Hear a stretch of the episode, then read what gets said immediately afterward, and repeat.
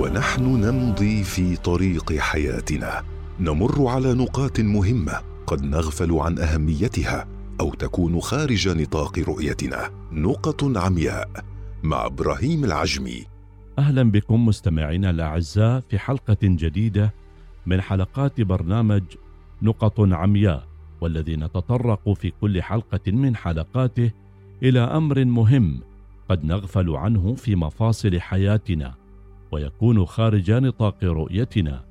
فنمضي في ممارسته فيشق علينا فعله أو يحرمنا الترك فوائده. في هذه الحلقة ينحو الإنسان بطبيعته إلى تكوين العلاقات الاجتماعية لما تضفيه من بهجة وسعادة ومعان جميلة إلى حياته وشخصيته. ولكن قد لا ينتبه إلى أن كثرة العلاقات الاجتماعية وتشعبها يمكن أن يدل على أنه يعاني من فراغ عاطفي وروحي أو يمكن أن تنغص عليه هذه العلاقات حياته خاصة إذا لم يكن قادرا على تلبية احتياجاتها أو التنسيق بينها وبين أموره الحياتية الأخرى أو إذا لم يصنفها تصنيفا جيدا أو لم يضع حدودا لها ويمنع تدخلها في حياته الخاصة.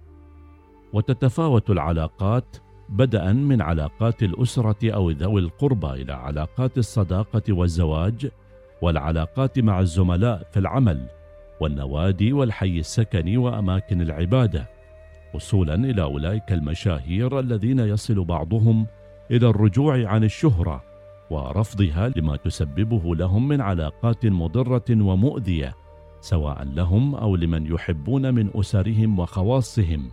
ما يتسبب في كثير من الأحيان إلى خسارتهم لعلاقات خاصة وضرورية في حياتهم كل ذلك بسبب العلاقات غير المنظمة. تقوم العلاقات الإنسانية الصحية على أسس من الاحترام والإعجاب المتبادل والرعاية المشتركة والقدرة على مشاركة القرارات فهي باختصار رغبة مشتركة في السعادة. وهي علاقة آمنة يمكننا فيها أن نكون على طبيعتنا بلا خوف وأن نشعر بالراحة والأمان. ما بدأت العلاقات في التسبب بانعدام الشعور بالأمان والتمركز حول الذات ومحاولات السيطرة والهيمنة لطرف على الآخر فهنا يجب التدخل وتعديل أو إيقاف تلك العلاقات.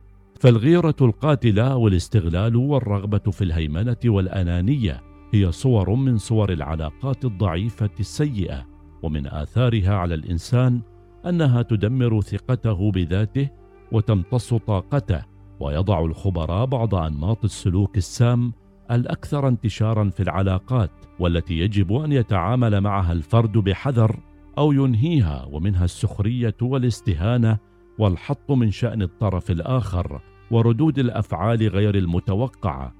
والمبالغة في ردود الأفعال وبث الشعور بالذنب والتثبيط أو اللوم المعاكس والشريك الاعتمادي وغير الملتزم بالقيم والمبادئ المستغل والمتملك المرتاب والكذب والخيانة. وربما لا تستطيع أن تغير شريكك لكنك تستطيع تغيير الطريقة التي تتعامل بها مع سلوكياته وردود أفعالك عليها.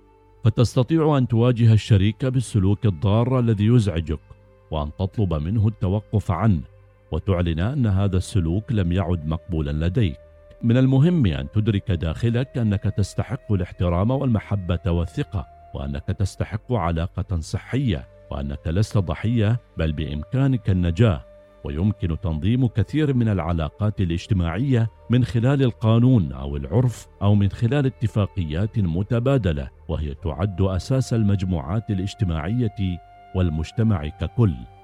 في هذه الحلقة مستمعينا الأعزاء وجهنا الضوء على نقطة من النقاط التي يغفل عنها البعض أو تكون خارج مجال رؤيتهم وهي كثرة العلاقات الاجتماعية اعتقادا بفوائدها الجمة وغفلة عن آثارها السلبية على أمل أن نلتقي مع نقطة أخرى من نقط عمياء.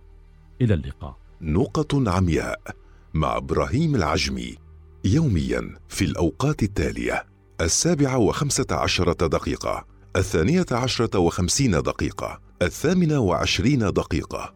نقط عمياء يأتيكم برعاية BMW. استمتع بعروضنا المميزة على جميع السيارات خلال شهر رمضان. واحصل على فرصة الفوز بسيارة Z4.